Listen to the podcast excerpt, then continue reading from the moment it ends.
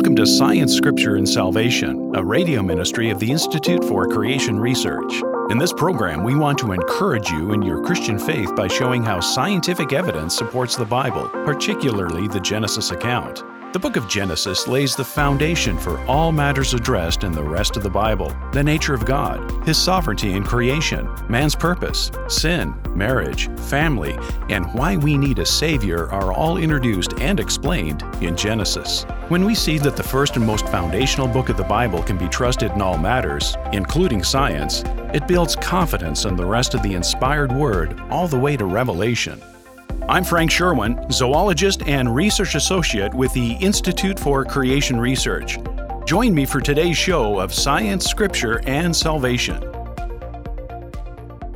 Many people have questions about those thunder lizards that we call dinosaurs. Certainly, nobody enjoys dinosaurs more than the creation scientist who likes to call dinosaurs those missionary lizards. Well, the first question we want to ask is what about the origin of dinosaurs? Where did they come from?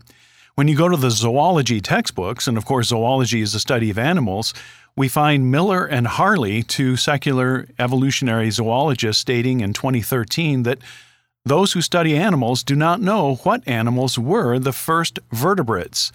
So the evolutionist doesn't even know what the first vertebrates were, and dinosaurs, of course, were vertebrates, animals with a backbone. In 1859, Darwin published his infamous On the Origin of Species, but one thing he never talked about was the origin of the species. Donoghue said in Nature magazine, volume 445, quote, "The origin of animals is almost as much a mystery as the origin of life itself." Well, certainly this would include the dinosaurs. Then Barbara Stahl, an evolutionist, writing in her 1974 book, said, Those who study fossils have virtually no clues to the origin of the ornithischian, that is, the bird hip dinosaurs. She said they appear in the fossil record in increasing numbers after the middle of the Jurassic period, already structurally distinct. So, what we find is that when you dig down into the fossil record, you find that, well, dinosaurs have always been dinosaurs the first time that you find them. Or, as Dr. Stahl says, they're found already structurally distinct. Certainly, the evolutionists don't know the origin of the dinosaurs, but the creationists do. The creationists understand that God created dinosaurs as dinosaurs just thousands of years ago. In 2014, an evolutionist named Erickson said despite nearly two centuries of investigation, a comprehensive understanding of dinosaur biology has proven intractable. End quote. Well, there's certainly a lot of excellent fossil evidence of dinosaurs based on the many thousands of nearly complete skeletons, plus multi thousands of partially complete skeletons. Around 400 to 700 different dinosaur species have been identified, according to evolutionist Noviak in 2006. So, good fossil evidence for dinosaur evolution should have been uncovered by now. But again, according to the fossil record, dinosaurs have always been dinosaurs.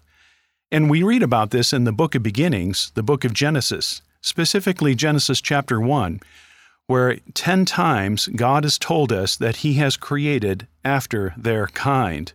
10 times in a single chapter. You would think that perhaps God is wanting us to understand very clearly that evolution was not involved and that He created after their kind. So there's much variation possible within the created kind, from people to dinosaurs to plants, but one kind has never been shown in the fossil record to become another kind. This includes, again, dinosaurs, dogs, people, everything. Well, on what day were dinosaurs created? When we look to Scripture, we find in Genesis chapter 1 and verse 25, And God made the beasts of the earth after his kind, the cattle after their kind, and everything that creepeth upon the earth after his kind, and God saw that it was good. We go on to read that God created dinosaurs and people on day six. And certainly, God created a wide variety of different kinds of dinosaurs, such as Argentinosaurus, 100 tons and 115 foot long. Then there are other dinosaur portions that have been found, and evolutionists speculate some were incredibly big. They've given names like Ultrasaurus to some of them. But there were also small dinosaurs, Lesothosaurus about the size of a dog, and Compsognathus about the size of a chicken. So, yes, dinosaurs got to be very big, but they were also on the small size as well. Well, what kind of plants did dinosaurs stomp around on? The answer might surprise you. They wandered around some very familiar plants, such as oak, orchid, willow, magnolia, six different kinds of grasses, including rice, sassafras, palms, and other such very common flowering plants. We also find dinosaur age spiders as an example. It said in April of 2011 in Biology Letters, quote, this 165 million year old arachnid, that is, a spider, is the oldest known species of the largest web weaving spiders alive today. End quote. So, as well as dinosaurs, we find varieties of plants, we find varieties of other animals as well. One kind has always remained that particular kind as God intended just thousands of years ago. Let's take a short break. I'll continue on this topic when we come back. From sharks to butterflies, bats to orangutans, we can't help but marvel at the stunning and amusing creatures God has made. If you and your kids enjoy learning about animals, then you'll love our book, Guide to Animals, with its beautiful, full color images and fascinating facts. Published by the Institute for Creation Research, Guide to Animals provides answers to many popular questions about the animal kingdom. How do chameleons change colors? How do jellyfish live without a brain? And what happened to the dinosaurs and other extinct animals? Guide to Animals shows how everything that can slither, crawl, soar, or swim displays the handiwork of God. Order your copy of Guide to Animals from the Institute for Creation Research by calling 800 628 7640 or visiting ICR.org. That's 800 628 7640 or visiting ICR.org. As we continue talking about dinosaurs, we find that, well, biblical creationists believe that all animals were vegetarian before the fall. This might seem very strange in the 21st century, but we're finding more evidence that animals can survive on just a fruit and vegetable diet. Zoologists were not aware that crocodiles, for example, routinely eat vegetation, including fruit, not just because meat might be scarce at times, but because they actually enjoy it. Studies of their droppings reveal seeds, grasses, and fruits. Well, what about tooth evolution, especially in regard to the dinosaurs?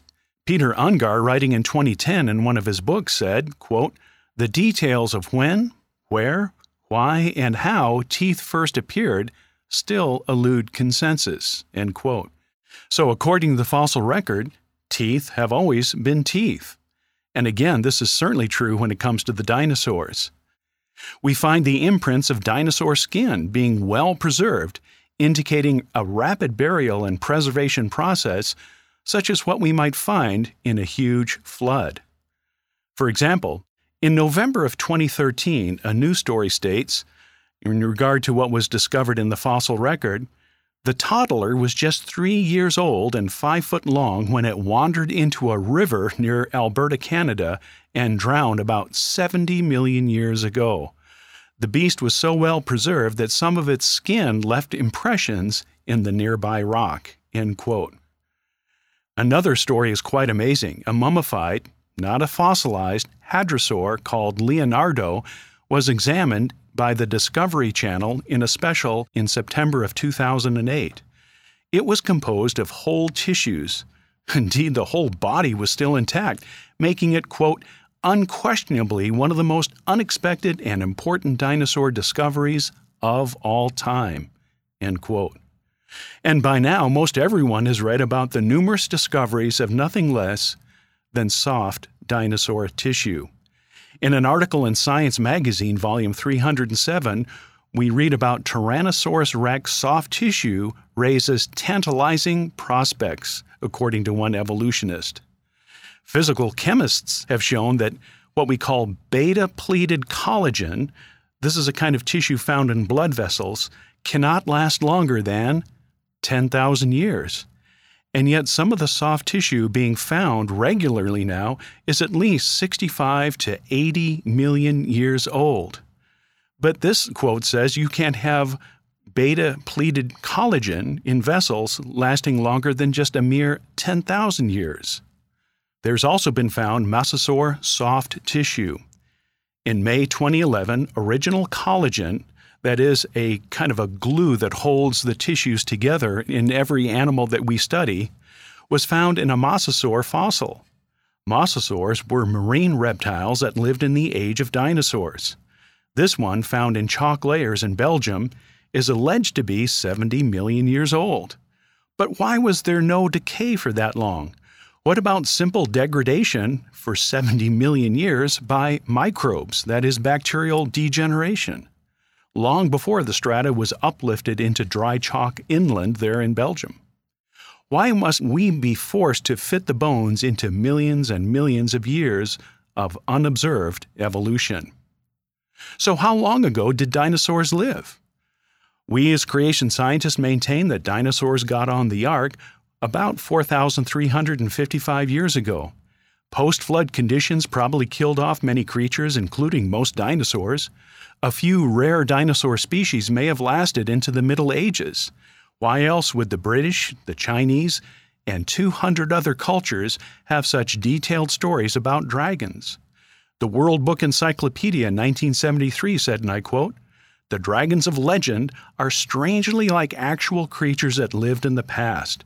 They are much like the great reptiles which inhabited the earth long before man is supposed to have appeared on earth. Dragons were generally evil and destructive, and every country had them in its mythology. Dragon slaying fits with what the Bible says about the coexistence at one time of men and great beasts that we today call dinosaurs. The Norsemen or Vikings regularly carved dragon heads into the bows of their boats. England and several other cultures retain the story of St. George, who slew a dragon that lived in the cave. So when you read the scripture and you look at the fossil evidence, you're finding that the fossils and what the Bible say go completely together, hand in hand. You can trust the Bible for the origin and the demise of the dinosaurs. Thank you for joining us on Science, Scripture, and Salvation, a radio ministry of the Institute for Creation Research. That's all the time we have for our program today, but we would love to connect with you through our website at icr.org. For over 45 years, ICR has equipped believers with evidence of the Bible's accuracy and authority by showing how science supports the Genesis creation account. Our scientists research the evidence for creation and communicate their findings through books, articles, DVD series, and conferences. Please visit our website at icr.org for more information about the latest scientific discoveries, to subscribe to our free magazine and devotional, and to locate our next creation conference at a venue near you. All of this and more at icr.org. If you've enjoyed this podcast, subscribe to Science, Scripture, and Salvation on iTunes. Also, do us a favor and rate and review the show so that more listeners can find us. Thanks for listening, and God bless.